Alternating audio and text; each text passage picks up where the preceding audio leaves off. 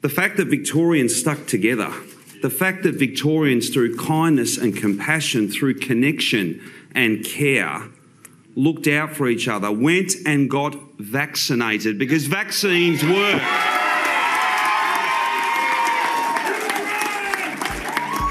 Because as a community, we were not, as some would say, divided. We were instead united in our faith in science and in our faith and care for and in each other.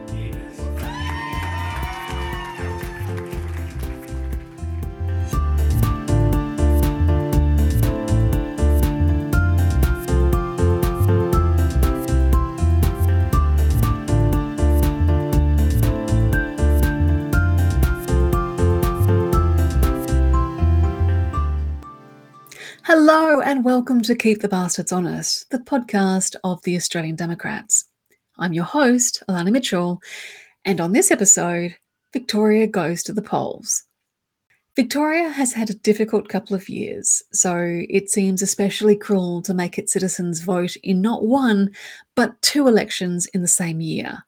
But the vagaries of the federal and state election cycles meant that a state election fell only a few months after the federal election to discuss the state election and the various personalities and parties that contested it, we were joined by our lead Senate candidate and newly minted communications officer for Victoria, Leonie Green.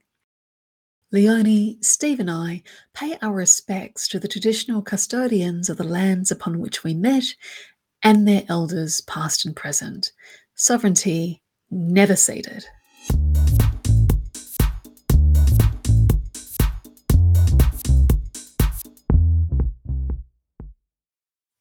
So, Leonie, thank you so much for coming back to the podcast and being our person on the ground in Victoria, especially since Steve and I don't live in Victoria. And the sort of experience of people outside of Victoria watching the election, I think, is very, very different to what you guys experienced on the ground in Victoria. So, before we get into what appears to be Danslide 2.0 and all of the interesting stuff that happened around what was, I think, a very strange election, let's just rip the band aid off on, on something that our, our, listeners are probably curious about, which is the fact that the Australian Democrats did not contest the Victorian election. Despite our best efforts. So, do you want to just take us through the, the particular journey that your the, the Victorian division went on, literally as we came out of the federal election in May? Yeah, so we, I, would love to be talking about the experience of the Australian Democrats in Victoria in the election, but no, we're not talking about that because we didn't get across the line. And it was an interesting experience and insight into what goes on at the VEC, which is a little bit different to the AEC. So, as many of our listeners may know, um, we went through uh, the experience of having to re register again with the AEC and they, from my understanding, did a bit of a, an audit on the members that we put through. The VEC took a very different approach. So the VEC required uh, 500 members um, or more from each register party, and that was okay. We had more than 500 members, but they sent snail mail to our 500 plus members and required a snail mail reply from 500 members in order to register. So I, I that in and of itself in 2022 really does kind of there's no visual for this clearly, but my brain is kind of exploding with the fact that we are relying on snail mail for that process for the start as a start point, and that we are not doing an audit check process. We're actually requiring requiring all 500 or at least 500 members to respond via snail mail.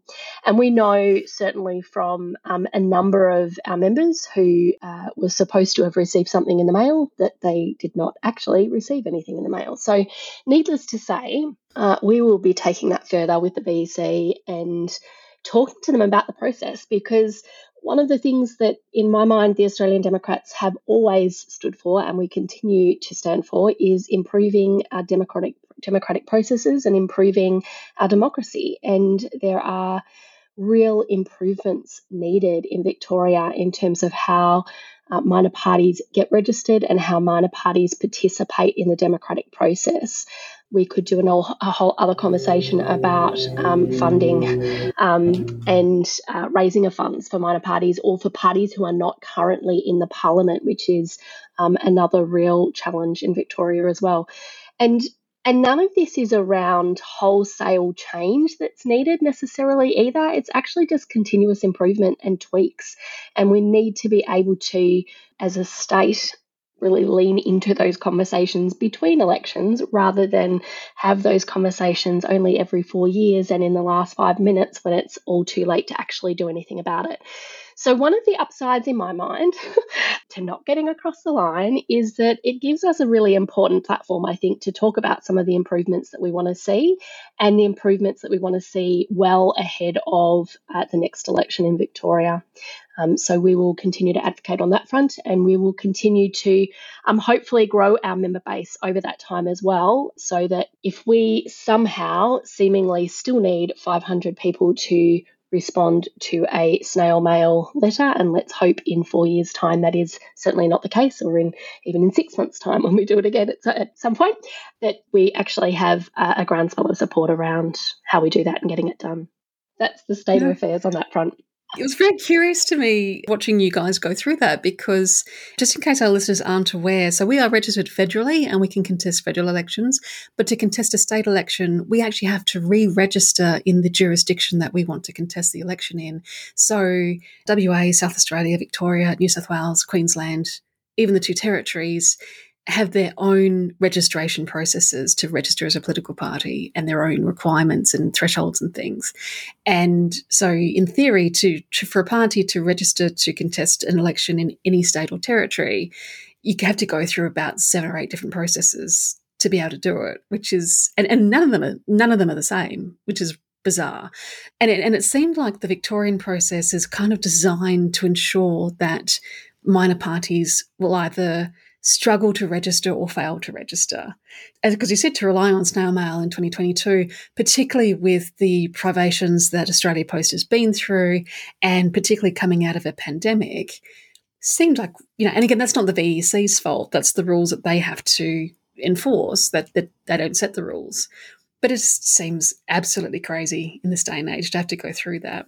So I, I, was curious. So I looked up the WA ones, and in WA, when you submit your application to register as a party, you need to then submit those a minimum of 500 of those um, similar forms at the same time. So at least you get all your paperwork together, you whack it in, and you're done, and then they go ahead and audit it. So that solves a lot of communication problems that uh, appear to be, um, you know, rampant in the in the Victorian process. So yeah, so it's super disappointing, and uh, the efforts that the Victorian division went through, because we, we, you know, we threw everything at the, the federal election, and then as soon as the dust had settled on the federal election, you guys were gearing up to get all your, or you know, your ducks in a row to then register for the Victorian elections. You just haven't stopped until eventually the VEC sort of came back and said, well, you, you know, you're not going to get registered. So that was sort of disappointing. But just heroic efforts on the part of the of the Victorian division. It was really, it was incredible to see, and the division did so well with huge barriers in front of them to um, to get as far as they did. Yeah, hopefully, like you know, the twenty what it will be the twenty twenty six election in Victoria will be will be the one. So there you go. So yeah, if anyone was curious as to why they could not vote for the Australian Democrats in the the election just passed, that's why. Sorry about that. But if you want to help us get riches next time, join the party, donate, volunteer, all that good stuff. I'll have links in the show notes for you. Let's get into the meat of, of, of the episode, I guess, which is the. I'm, I'm calling it Danslide 2.0 because there were huge question marks around Labor being returned in Victoria. I mean, I don't think anyone realistically thought that the Liberals in Victoria would actually get up and uh, topple Dan Andrews. But the media certainly didn't seem to think that it would be quite the um, the casual stroll back into power that it turned out to be, because everyone talked about the danslide in, in 2018 when when in the massive margins that Daniel Andrews secured in a number of seats in Victoria, and the, the Labor um, Party seems to have retained all of those margins, which is quite extraordinary.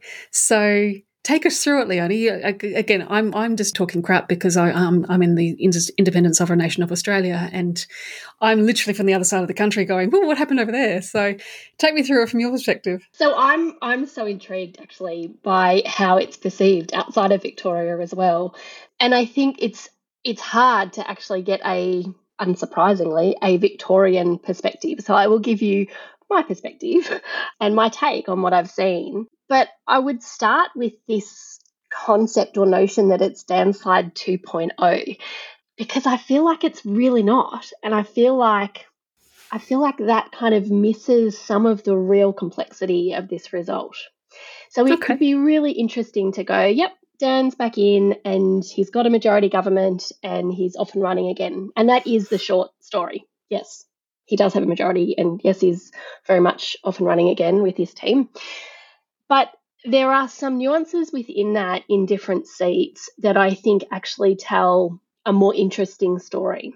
One of the things that I'm surprised by is the take that the media are having now on the other side. So, pre election, it was hard to get or see any media that was suggesting that Dan was going to uh, get back in with the majority certainly not in any comfortable sense at all. And there was concern around what it would look like. I think probably the, oh, I don't know, maybe the the easy position to take was that he might get in, but with a minority government. That kind of seemed to be the, you know, he'll get in, but it'll be, uh, you know, it'll be skinny. The Libs will take at least another election to get back in. Now, I think it's fairly easy in some ways to say that the Libs have not not done particularly well at all. And that's heartening in some ways to me in some seats. But where they have done well in some seats, or where they have come back or they've retained a seat, there are some good stories and interesting stories in that as well. So when I and I'm, that was just on the libs, the Nats are a whole other story again, right? The Nationals are really interesting, and we have at least seen some press on that. The Nats in Victoria are different. There's a reason why we've not had a Nats leader from Victoria. Um, it would be amazing to see that at some point for the Nats because that would be a really telling story for the Nats as a party. But the Nats in Victoria are different. They're really interesting to watch. They are very, very locally focused and they are more progressive, perhaps because, you know, they're in Victoria. but they have done quite well out of this election. So, you know, we, we've got a coalition that is in an interesting state in Victoria in terms of what that then means for the power that the Nats perhaps have in that coalition that they previously had perhaps a little bit less. They should hopefully have a lot more at the moment in the way that that's working. Um, similarly, it's really interesting, I think, to see Pesutto perhaps get back in. I think they're saying he does now have his seat. and they're still counting, but he, if he does take the leadership, then I think that will be also a really interesting point in time for the Liberal Party in Victoria. If he doesn't, that's also kind of interesting. but there's kind of there's signposts there, right? For those who are of our listeners who might be watching what the Liberal Party is doing and wanting to know what that line of sight looks like for them, well, it's a signpost as to where the party is going. And there were, uh, look, if I talk on a personal level for a moment, I sit in a seat where our local member for the last four years was a very, very surprise local ALP member. So he knocked out a very popular Liberal sitting member four years ago. And uh, very much a surprise to him, I think, the ALP at the time. Um, he's done a tremendous job. He's been an, a fantastic local member, a really active local member. Sadly, he's not our local member anymore. I had a great chat to him in pre polls, and, and he talked about you know just the need to go and have a break after having had a pretty full on four years, unsurprisingly. But the person who was standing instead of him in our seat is a you know stalwart kind of ALP member, progressive ALP person, as the party is in Victoria. The local candidate for the Liberal Party, however, was not and was the other end of the spectrum. So we had, and this is nothing against the Mormons whatsoever, but we had a, a Mormon member, uh, a, a, Liberal Party member. There is plenty, plenty of press on the interesting number of Mormon members within the Liberal Party in Victoria and the control perhaps that they have been able to have over where the Liberal Party has been going and what members are standing and what the Liberal Party is standing for. And that in and of itself is not a problem if that is what the Liberal Party want to do as a party. This is that, again, that kind of point in time of going, well, really, what is the party actually standing for and what are they doing? And hence my interest in watching what happens in terms of the leadership there.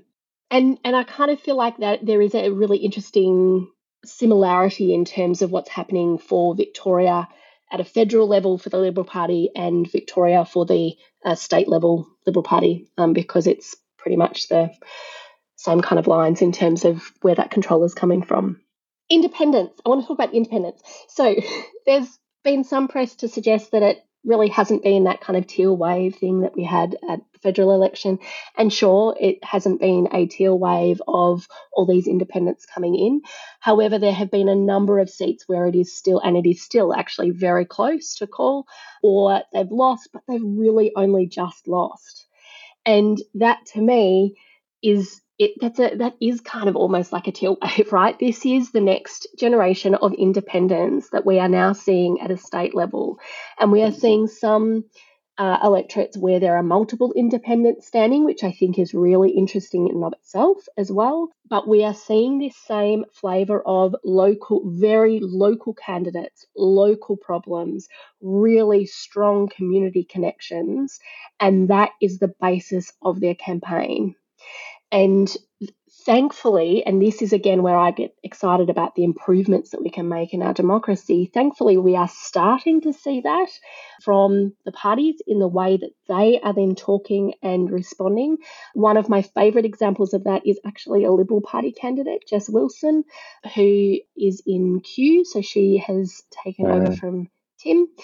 And she, I think she actually ran a fantastic local campaign, very present, very connected to the community, and really clear local issues that were being advocated for.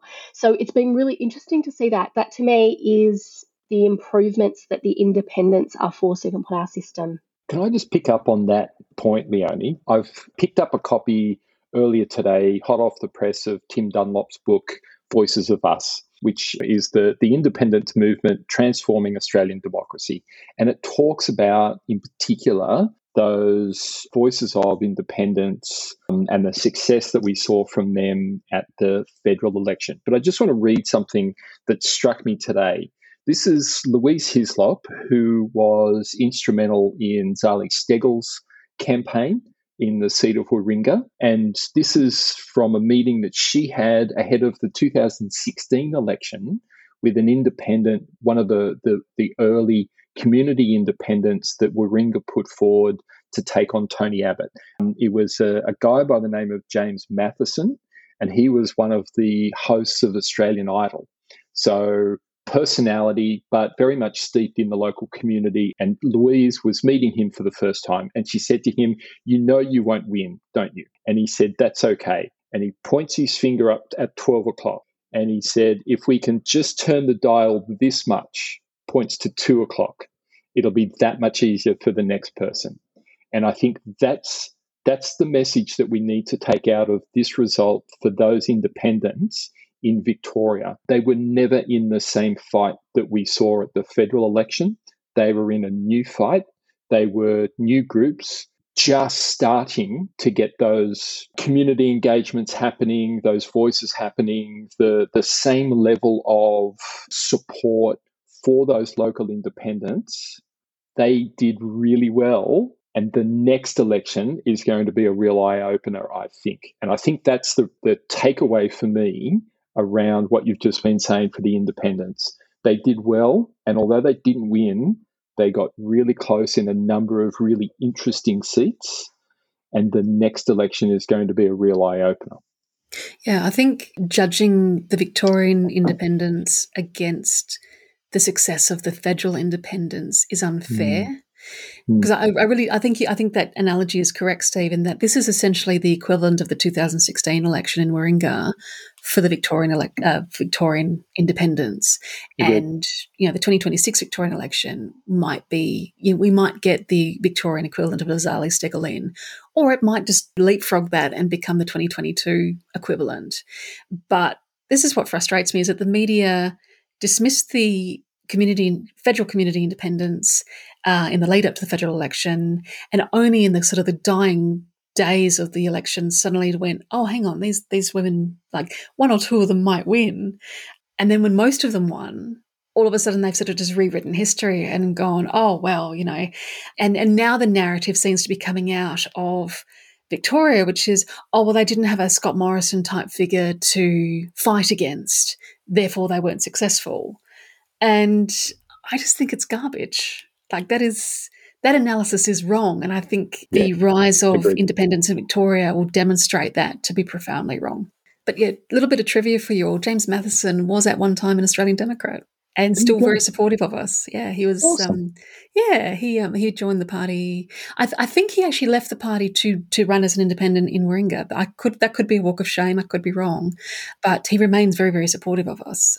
It's a it's a an interesting path to tread though to go from a party like ours, where even in Parliament we would respect a uh, a representative to vote not along party lines, but in a, in a manner that did represent their local electorate. And that's been a position of the party right throughout its history. Once you hit parliament, there is no expectation that we, we, we vote on party lines. Mm. We negotiate on it as a party, but that's to talk through amendments, not to put a, a voting block. So for for James, I can I completely understand where he would go. Actually, what I need to do is represent the the community, and so I'll take that step. And also at a time when the party was well and truly at a at a nadir, so fair enough. Yeah, and I, I think at that stage, it's one of those curious things about about the independence movement is the whole point of them is to be independent and to be deeply embedded in their community. And yeah. I can understand that someone like James Matheson would have struggled to sort of bridge the gap between being part of a political party with the, with that. the, the perceptions and the aura of being even a highly independent and highly democratic political party such yeah. as ours, because we are an outlier in that respect. Without taking us too far away from the Victorian election, I, I, I will note it was interesting during the federal election the uh, Voices of Mackellar candidate, Dr. Sophie Scamps, quoting Don Chipp and referencing the Australian Democrats as a point of reference for what disgruntled liberals do when they're not happy, and the idea of integrity in politics as something that can and should be fought for, I, I, I find interesting. So to learn that James was uh, a, a, former Australian Democrat standing in the next electorate over makes makes perfect sense to me. And I think that's why, as a, the, the, three of us have have found the community independence movement so fascinating and something that I think each of us relates to on some level as as Democrats. It's I, I don't think us as a party are really sort of ideologically or in terms of values and, and morals that far removed from those people, but the rise of community independents really is like a backlash against the two party system. And what has surprised me with both the federal election and the Victorian election uh, is the like the sudden and absolute collapse of one of the legacy parties of our political system.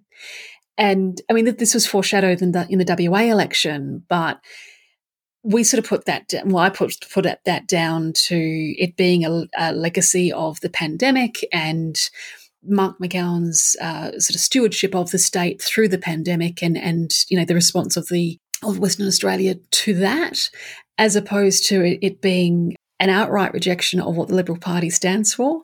But in hindsight, I can sort of look back and go, well, actually, that, probably was, uh, you know, the canary in the coal mine on all of this. But you see it first in WA, like, and famously reduced the Liberals to two, two seats in the lower house, and they're not even the, the official opposition anymore. Then they, they they were not decimated, but certainly took a heavy hit in the federal election. And the few who remain at the federal level are really not the best and brightest that the Liberal Party could put up. And then that pattern has continued with the um, the Victorian election and the absolute crushing. Because of course, what's fascinating is that it's not so much, as you said, Lenny, it's not so much that Daniel Andrews and the Labor Party had a crushing victory, more so that the, the Liberal Party just absolutely collapsed. And the contrast of the National Party doing quite well in, in comparison has been. It, it's just fascinating watching, you know, in two states now and uh, to a lesser degree at the federal level, the Liberal Party is in a smoking ruin. Can, so, can I just pick up on this point then, though, that the independents are in some way pushing against the concept of a two-party system?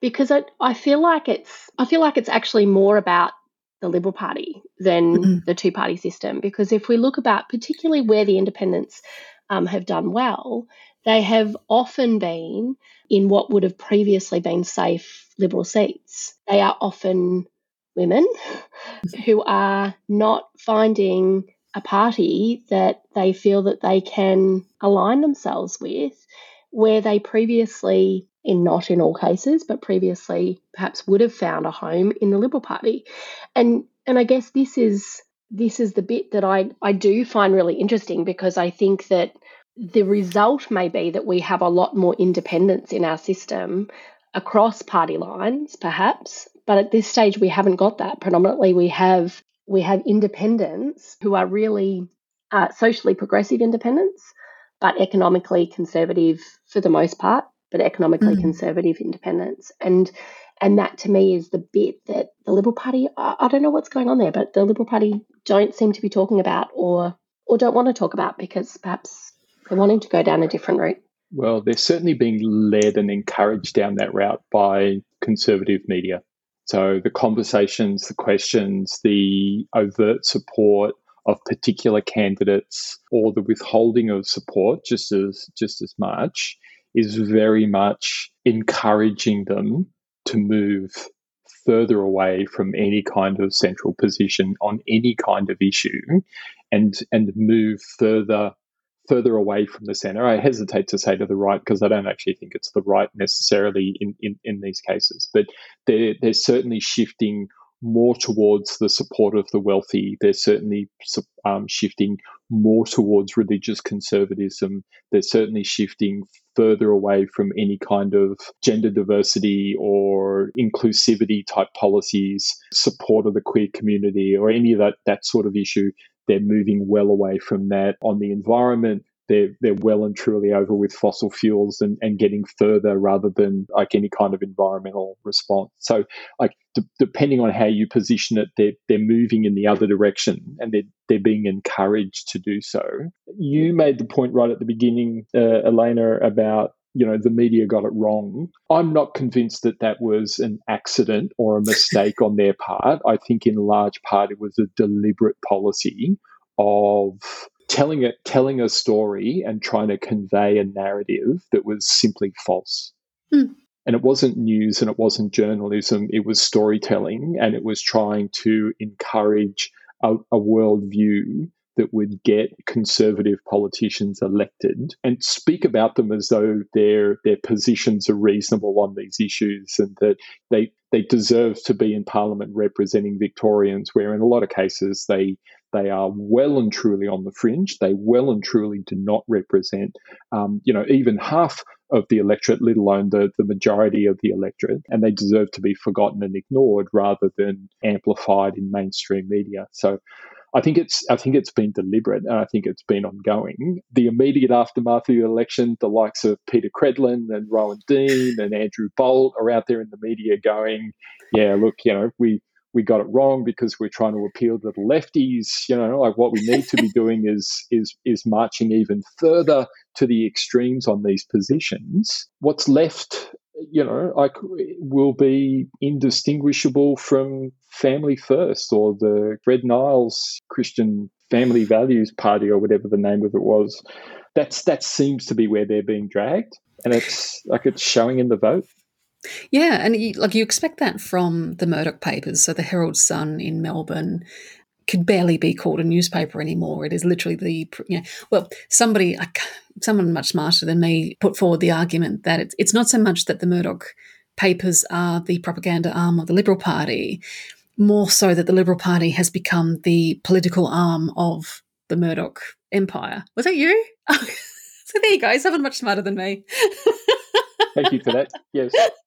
Very kind, kind words. Thank you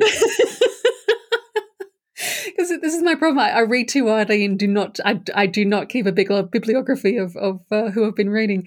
But what, what was I think, yeah, as someone outside Victoria, what was sort of frustrating and a bit alarming to me was watching the Age and even the ABC pick up on these things and, and, and, pick up on this narrative and push this narrative that this was an increasingly fraught and narrowing election and Daniel Andrews is under pressure and all this sort of thing. And then the astonishment on all of the pundits' faces on election night when he very casually strolled to a large majority victory. Everyone seemed fairly comfortable that Labor would win, but this narrative of, well, he might end up in a minority government. On the night, it wasn't even a it was it was just not a thing. And, and what I found Anthony Green called it at like eight PM. He was ready to put his pajamas on and go to bed. No, it was well and truly.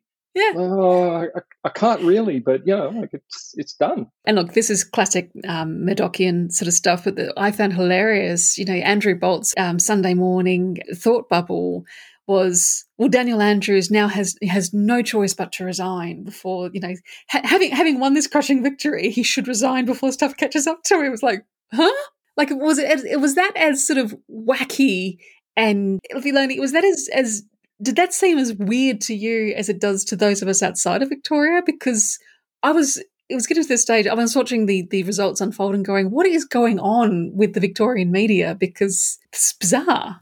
So uh, there's a few interesting things going through my mind. Uh, the first one is I think that there have been enough elections in the last, let's go the last four years, because I will, I can go back to the last state election that were that was surprising. We had the WA election that was surprising. We had a Scott Morrison win in there that was somewhat traumatic. So we've had some very surprising election results. And as a Victorian, I was actually watching Hamilton the musical for I won't name how many times I've seen it, but um, I was watching Hamilton the musical on Saturday night, and I we bought tickets for Saturday night because I did not want to sit and watch the election. And this is from a political junkie who loves ele- mm. election nights. But if the result was not going to be as I had hoped it would be, and as it was, then I did not want to sit there and watch it. I have sat there and watched uh, an election night like that before, and I don't ever want to do that again. So I needed a really good distraction and, and make sure that I would enjoy the night. And if it wasn't, if it was kind of an easy win, which is exactly what was, then I didn't need to sit and watch there watch it either because I could actually do something more fun and then catch up on it the next day, which I did so there's that, right? There's this kind of surprising patchwork of different results that we have had that have made it really hard to be confident in the polling, to be confident in what's actually going to happen. So, while I agree with you, Steve, I think from a Murdoch Press perspective, there's absolutely a really clear agenda going on there. But Alana, you're spot on as well that we had the Age and the ABC also really quite concerned about what the result would be, and with plenty of agitation of, you know, or will they just get in? What will it really look like? And you know, so eh, I think it's there is this kind of tension around what what's really going to happen and what do we really know. And the other bit that has happened right in the last uh, well, I don't know what the last decade, but it kind of just keeps speeding up is social media and mm-hmm. the the different echo chambers that we all sit within. And so whatever echo chamber you are in, you are continually thinking about or fed stuff that is feeding that echo chamber. And that is really unsettling as well because you then kind of go, okay, well, what am I missing? Am I really getting in any way a clear picture? And the reality that we have is all of those journalists are in their echo chambers as well.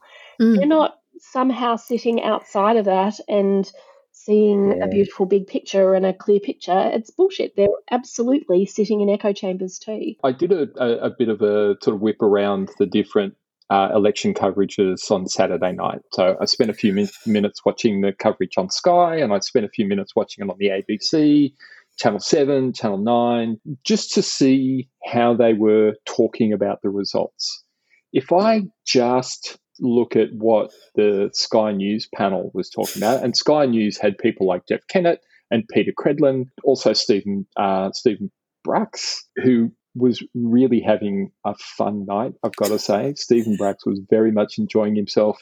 Jeff Kennett, not so much. Peta, Peta Credlin, not at all. But what was interesting is what they were talking about was all negative, all negative as far as Labor was concerned. Signs of a collapsing vote. Look at you know how well the Greens are doing over here. Look at how this Independent's doing over here. Look at this swing against them in this seat. You know, etc. etc not mentioning at all the fact that they were well and truly on their way to reforming government with a you know like a sizable majority again and and really weren't being challenged in any kind of meaningful way at all the the, the other channels were more or less neutral the ABC was the most neutral of them. I watched five minutes of Channel 9 and it was almost all lifestyle type stuff. Goodness. Special interest piece about the fact that the guy from Strictly Ballroom ran for politics, you Did know, ran, win? ran for the election. He has actually won. So Paul Mercurio oh, won. Go was, Scott Hastings. What was, what was, super interesting? So, yeah, so Paul Mercurio, the, uh, an Australian icon, star of Strictly Ballroom, dancer, actor, performer, stood for the seat of Hastings. And he did it, he said, because he, he, he felt passionately about the uh, standing up for the needs of the local community. People had spoken to him about maybe being a representative. He felt that he had the requisite communication skills and that he would work on the politics. He ran as a Labor representative, and the, the guy from Channel 9, I think it was, that I saw interviewing him, couldn't get past the fact that he was a dancer in Strictly Ballroom. Uh, like really, really couldn't get past that fact. Said to him, oh, "Why are you running as an ALP candidate?" And he said, I, I wouldn't have had the career I had if it weren't for the unions. The performing arts are a strong union sector. Our, our wages and our rights, the protections that we have, are hard fought as a result of the performing arts unions. And so, like for me, I've been a member of the unions since I first started performing. So, like, it was natural for me to stand as a Labor candidate. Like, I, I, I literally am from the trade union movement. And, and that was, it was interesting in that, like, here's a guy who is high profile, running for Labor, and yet the disconnect with the people interviewing him who couldn't see past the sparkly uniform that he danced in and in Strictly Ballroom couldn't take him seriously and, and couldn't actually make the connection that actually there's going to be more there than just a familiar face. But it spoke to the disconnect that you see where we, we've got a narrative going in and we're going to run with that. And on Sky News, it was a very negative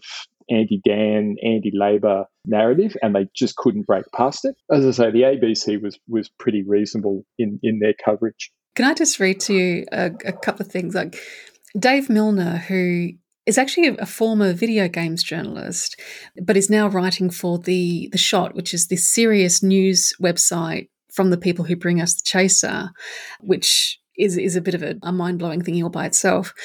He has written the most brilliant article about the Victorian election in which he he states straight up he's going to be unrelentingly obnoxious about the fact that he yeah he's the only journalist in Victoria who correctly predicted the election outcome. But just on the the media coverage, he says uh, one section of the media would would huff the farts of another section before unleashing its own noxious brew, a reconcentrated dose of this particular brand of disconnection from reality. Dan was in trouble, Matt was on the charge, and thus was born an Ouroboros of regurgitated delusion, which I think sums up the way the media approach, approach the Victorian election. But he actually quotes, in this article, he quotes his own article from the week before in the lead up to the election. And uh, I'll just read this section too, because this is this is actually his prediction of the election, uh, which was uh, this will no doubt be a profoundly confusing experience for readers of the Herald Sun, masochistic individuals who have spent the last three years battered over the head with the message that the state is in the thrall of a despot, dictated Dan's authoritarian iron fist, clad, clad in sportswear fleece, clasping the life out of Victorian democracy that they will be able to vote at all might be a shock. That Daniel Andrews will win relatively comfortably will shatter at least a portion of their warped reality. It doesn't pay to make predictions in this profession. The reward for being right is non existent, and you just look like a douche, or worse, Peter Van Onselen, if you're wrong. But Daniel Andrews being Victorian Premier on November 27th is about as sure a thing as politics allows. Oh, that's just, beautiful. It's great, isn't it? And um, God, at this rate, I could read you the whole article, but there's one more piece. This is the actual, the original section that I wanted to read to you. And um, as You I've been found it? trolling through, uh, yes, as I've been trolling through trying to find it, I found these other two sections that were very, very apt of, of what we're talking about. So, so esteemed media colleagues, how did I work this out when the rest of you got this so wrong? To take you inside of the little tradecraft, I looked at polling data and betting odds that uniformly said this extremely obvious thing was going to happen. I then observed Victorian politics, spoke to Victorians, and just generally was a Victorian. On top of that, I discounted the predictions of the angriest and least vaccinated sections of the citizenry. I think this is where you guys went wrong. Applied my analysis to the odds of the obvious thing happening and decided that yes, it was obvious the obvious thing would happen, obviously. So I, I will put um, uh, I'll put both of those articles into the show notes for anyone who who's not already reading Dave Milner and the Shot because if you're not, you should be because it's brilliant. The, the media disconnect has just been absolutely bizarre. And I really feel like it has been driven by this deeply personal dislike of Dan Andrews that a number of sort of high profile members of the media Victoria seem to have developed over the last couple, you know, particularly during that period of the Victorian lockdowns where he was fronting up to the media every day and answering every single question until there were no more questions left to be answered. Um, and just not taking shit from the media. And I feel like that this narrative of Daniel Andrews being controversial and divisive and this pseudo authoritarian thing to me seems to be absolutely a, um, a media beat up. Because I know the Eastern States media lose their shit over Mark McGowan quite a bit as well. I, I was just going to say, I think it the bit that in all of this has troubled me, and I think uh, I think we talked about this last time I was on as well, but is the lack of opposition. So the lack of Mm. opposition in any parliamentary system is really problematic.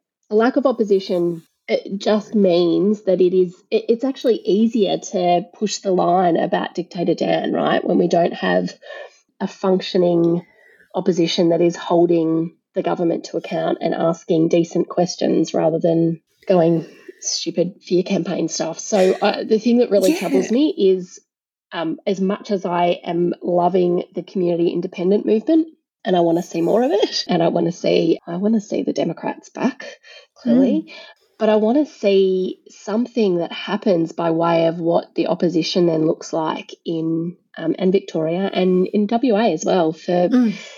improving our democracy. You just reminded me that, that one of the things that I have found frustrating with the coverage of the Victorian election is this this dictator Dan narrative that both the, the opposition and the media sort of cooked up meant that stuff that Dan genuinely should be held to account for got overlooked. And I found that really baffling and, and, and really confusing because they're so busy creating what is basically a fiction, they letting genuine stuff slide.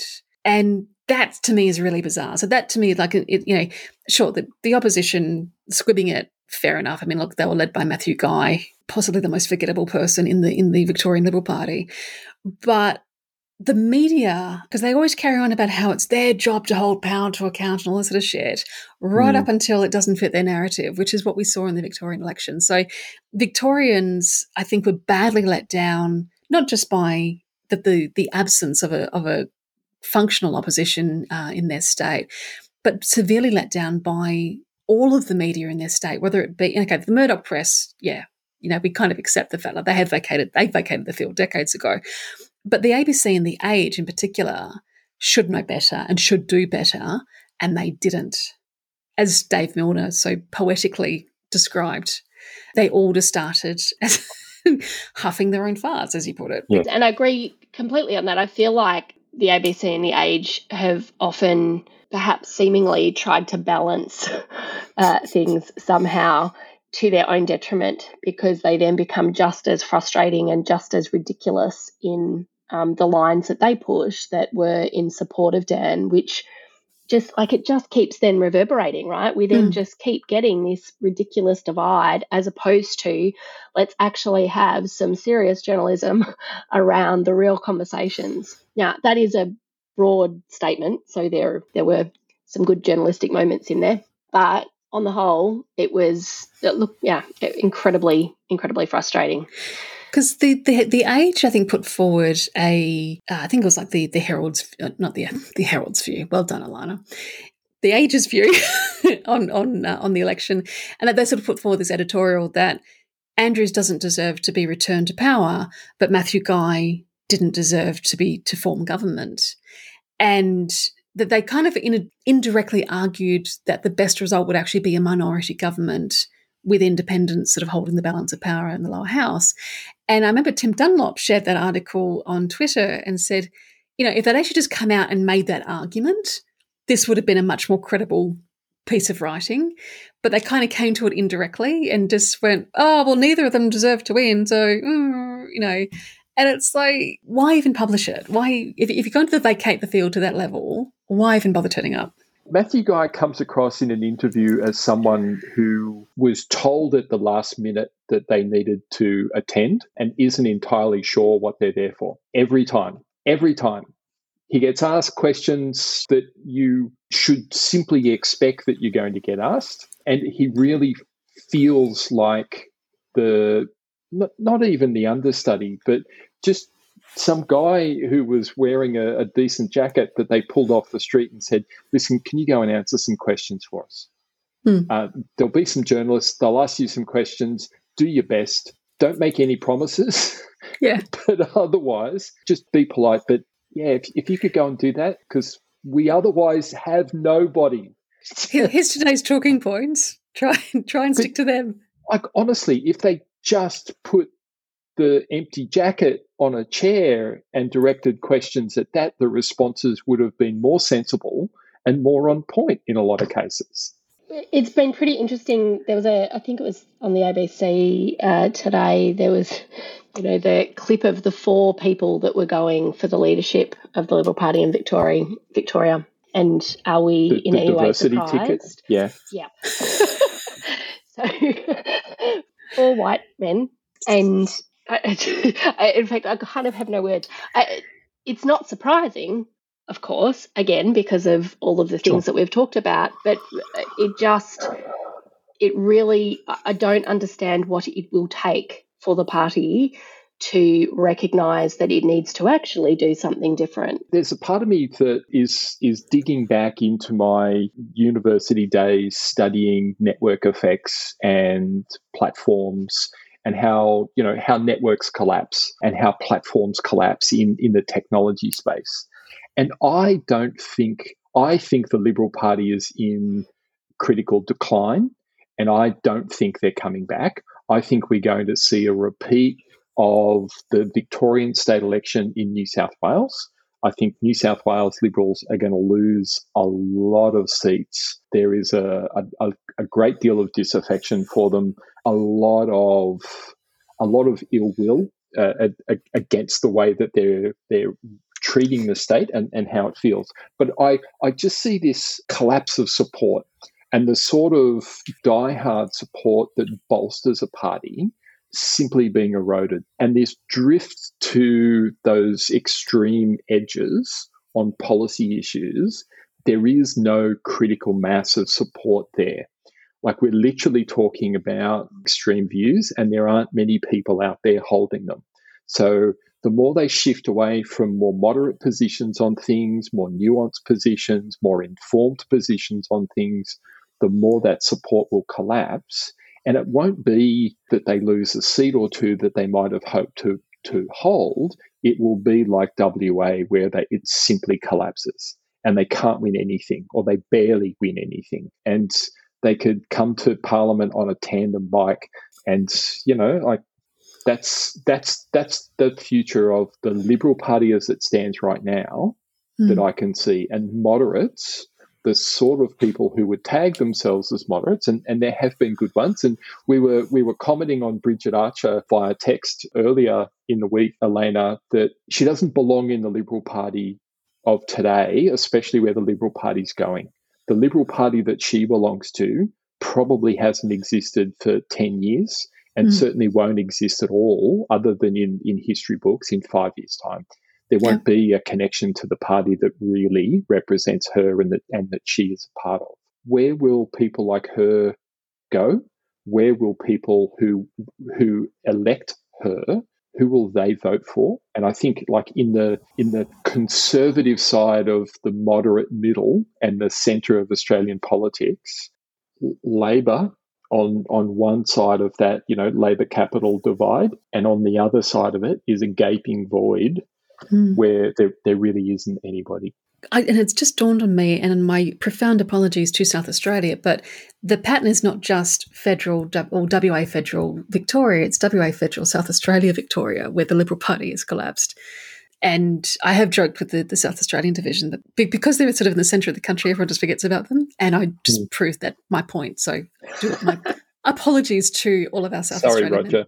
There's two things that that that, that uh, you've sort of triggered for me, Steve. Is number one is Leonie, you were saying before that at the moment that the independent movement is very much focused on liberal held seats and and you know people who 10 years ago would have been star candidates for the Liberal Party choosing to run as independents against the Liberal Party because they don't feel represented.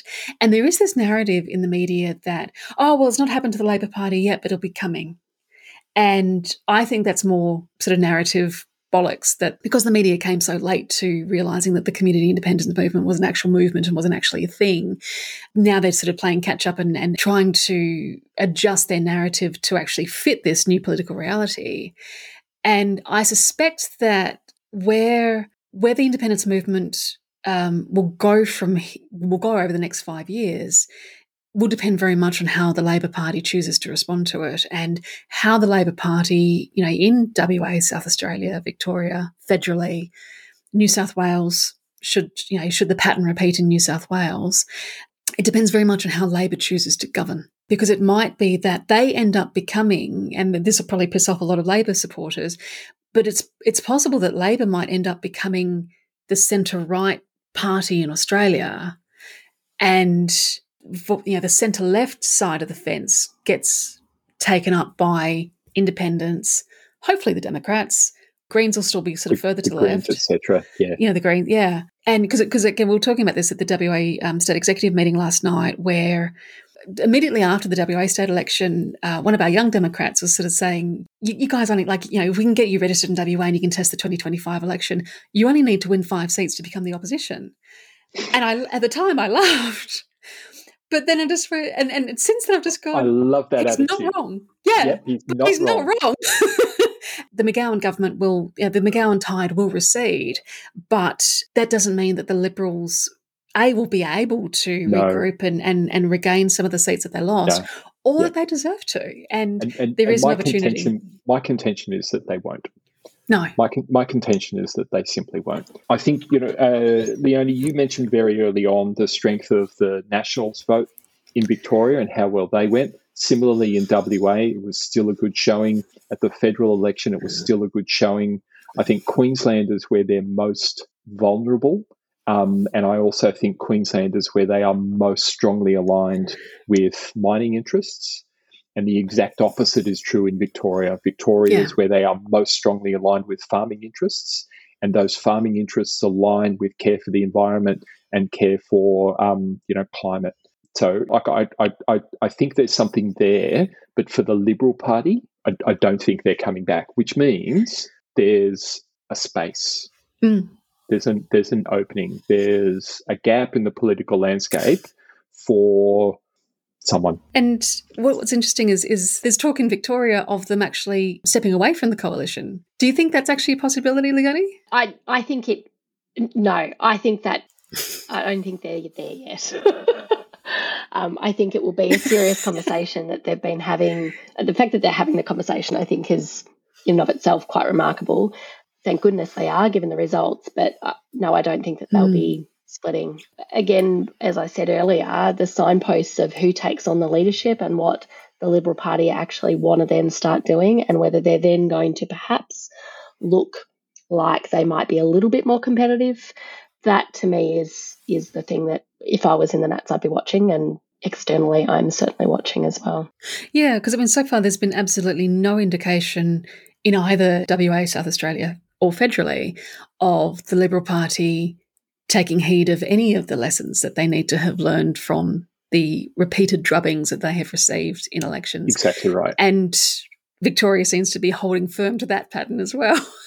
so, but um, Leonie, you mentioned John Pesutto at the start of the pod, and now he, from from again my very limited non-Victorian understanding, and I'm hoping that you can you can illuminate me on this. He does appear to be sort of the great hope of the not right side of the party. Like he he's actually probably one of the few moderates left standing. Is that correct? Well, he's he's just gotten back in, so so yes, you are. Uh, well, that's my take as well. So largely correct, um, if I'm correct as well. Um, but I I think of Pesutto, John Pesutto, the night of um, the election four years ago, was the most candid of the Liberal uh, Party representatives that I saw in the media at the time around where they had gone wrong. Mm. And that to me was incredibly refreshing at the time and gave me hope, even though he had lost his seat, gave me hope of what they might do. Now, that didn't come to pass because we had four years of ridiculousness with the Liberal Party. My hope is in him just getting back in, that he can then inject some of his uh, more moderate views into the party. And I think that the fact that there are Liberal Party people that have not been elected and they need to really think about why that might be so and who they mm. put up and how they've actually gone as a result um, and where the ALP have made gains and where they have actually um, yeah the fact that John Pesutto is back in to me is is a little bit of um, a little bit of hope for the Liberal Party in my mind mm. but um, he's got a big job ahead of him if he's going to turn anything around there. Because that's really fascinating. So he lost his seat in the 2018 election and has only just now been returned to Parliament. Yeah, so he wasn't in there for the oh, last four years. Yeah, I I see. There, are. so I thought that he had he'd sort of been in Parliament and, and, and had been returned, and that that Hawthorn was. Oh God, see, I'm learning new things. No, when we talked about Matthew Guy kind of being the the guy who's who's the one guy that we can kind of bring in and put a jacket on, um, there's a reason because there was Michael O'Brien, I think, got the stopgap in between the, the two, you know, the, the first and second comings of, of Matthew Guy. And I read somewhere that, and I, and I don't understand, I don't know how moderate Michael, uh, Michael O'Brien was, but it seems that they sort of spent a couple of years sort of tearing him down and then replaced him with Matthew Guy. Is that correct?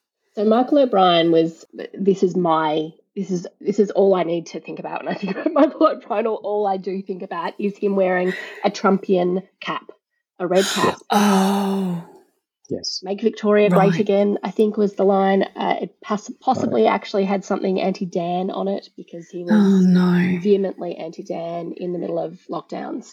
So uh, right, Michael O'Brien carried the party through a period of time where it was only fear and frustration and ridiculousness that was coming out of the party. Um, weirdly, somehow, when he uh, lost the leadership and Matthew Guy came in, um, it, it, actually, in my mind at least, it actually quietened down a little bit on the fear and craziness. Matt Guy's, Matt, Matt Guy's the reasonable one. Yeah, yeah not so much. It just it was just not quite as crazy. And and look, I think in my mind, if we were realistic about the the last election, rather than even I was, you know, sitting there going, "Oh, what's really going to happen?" If we were realistic, you would put someone like Matthew Guy in, right? Because he lost last time; they're going to lose again. You know, mm. who do we really have? And let's just get through this one. And and and they clearly assumed that they would make more gains than they did, and then they would reassess and bring somebody else in as leader. Start rebuilding. Yeah. Yeah. Okay because what I found, and this is where my perception of um, it sort of being a Danslide 2.0 came from, in that the 2018 election w- was a genuine sort of landslide victory for Dan Andrews.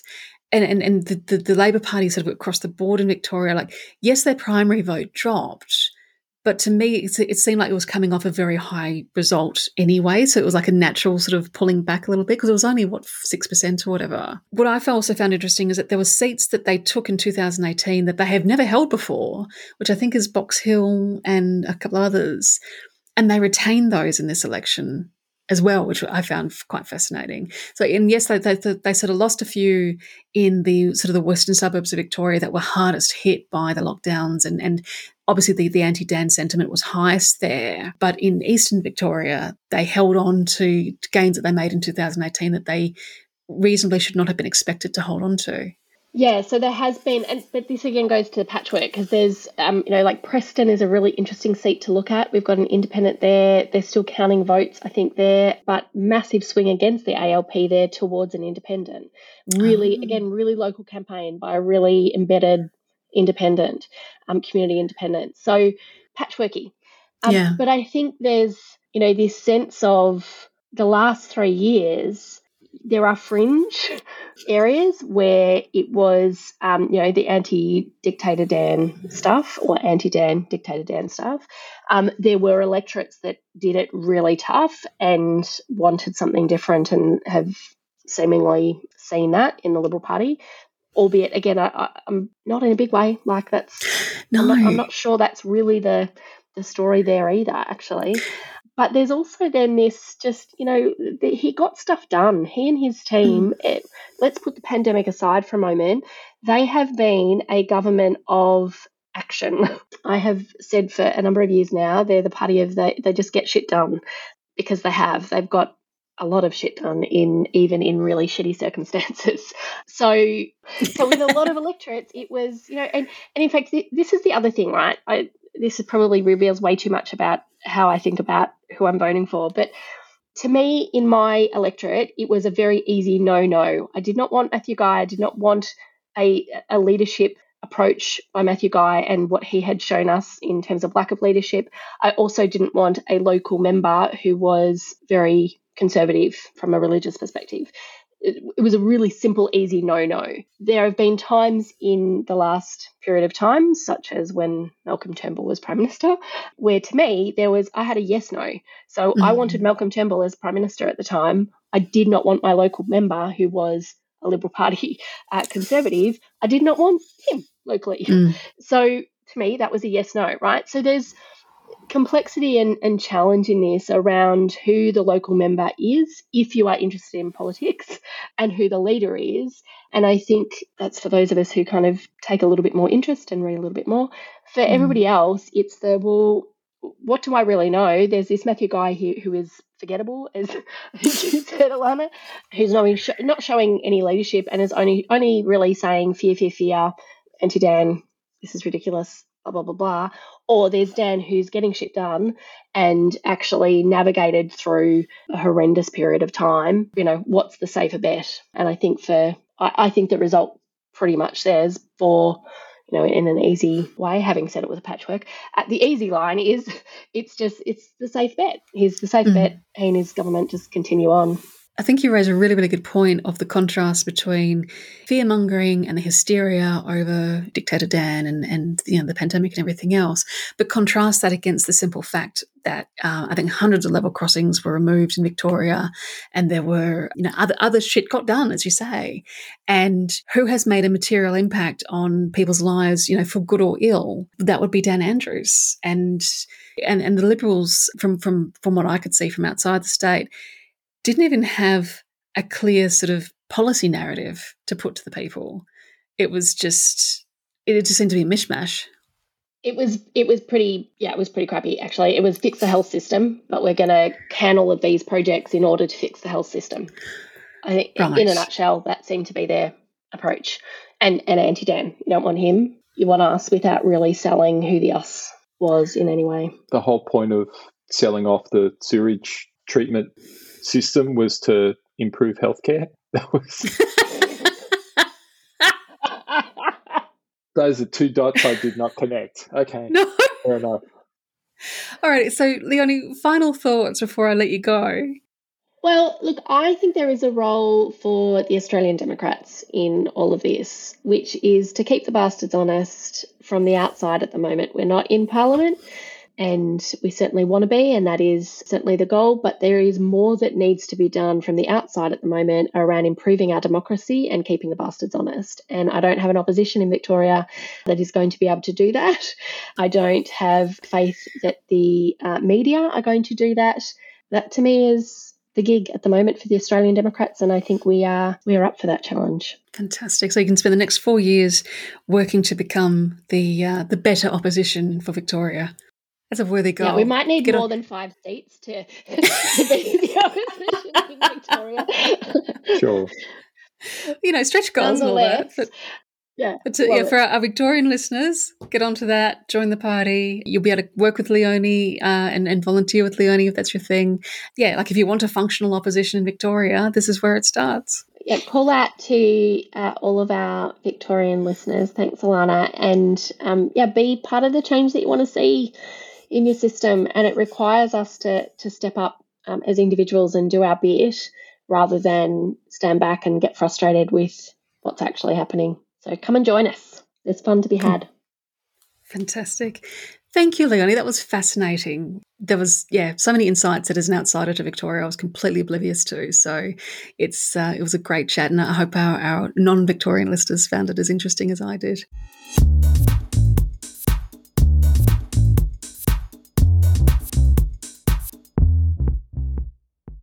At the time of recording, the results hadn't quite been finalised as there were a couple of seats still on a knife edge, but I can now confirm that, contrary to the narrative put forward by the mainstream media, the Andrews government was not only returned with a majority, they increased their representation on the landslide of 2018 by one seat, securing 56 lower house seats.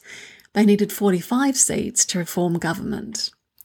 What was very interesting to me, and formed part of my view that this was a danslide 2.0, was that while there was a reshuffling of the seats that Labor holds, the number of seats they hold actually increased, admittedly only by one. But that was coming off a huge win in 2018. You would expect, particularly after the last three years, and particularly if the media narrative of Dan Andrews being divisive was correct, that the huge margin they attained in 2018 might have shrunk a bit. That's normally how election cycles run. So, increasing the number of seats they hold, even by one, is quite significant. The next four years in Victorian politics are going to be fascinating. As predicted by Leonie, John Pesutto not only regained his seat, he was also elected leader of the Liberal Party and therefore opposition leader. I'm not sure who the Victorian Liberals would have turned to if Pesutto hadn't been returned to Parliament, but it does seem to be a good start by them in clearing the, de- the debris of the second coming of Matthew Guy. Whether or not Pesutto is given the time and space needed to reform his party and lead it out of the wilderness, or if the Liberals are in a permanent decline, remains to be seen and will depend very much on whether the Victorian Liberals are capable of heeding the lessons Victoria has conveyed to them. If the pattern established federally and in WA and, and South Australia holds in Victoria, then the answer to that question will likely be the Simpsons meme of Principal Skinner asking himself if he's out of touch, and then concluding no, it's the children who are wrong, which doesn't bode well for New South Wales when they head to the polls in March 2023. We talked about the sense of relief that the country seemed to feel in our post federal election up episode. But watching the decline of the Liberal Party has made clear that removing Scott Morrison from power and preventing his state counterparts from attaining power isn't the end of the journey for Australia. In fact, if the Liberal Party collapses completely over the next decade, we'll likely look back at the elections held in 2021 and 2022 as the beginning of a new cycle in Australian political history and possibly a tectonic shift in how we see ourselves as a people and how we govern ourselves. And if that's the case, then our work as a nation has barely begun. Now is the time to engage even more strongly with your democracy. We can't allow the vanquishing of the Morrison era to lull us into, into becoming complacent and disengaged. But that, dearest listeners, is a discussion for a future episode. Keep the Bastards Honest is brought to you by the Australian Democrats. This episode was edited and produced by me, Alana Mitchell. If you'd like to keep in touch, you can find us on Facebook, Twitter, Instagram, YouTube, and LinkedIn by searching for Australian Democrats. And you can see what we stand for, what we value, and what our policy positions are at our website at democrats.org.au. Until next time, thanks for listening.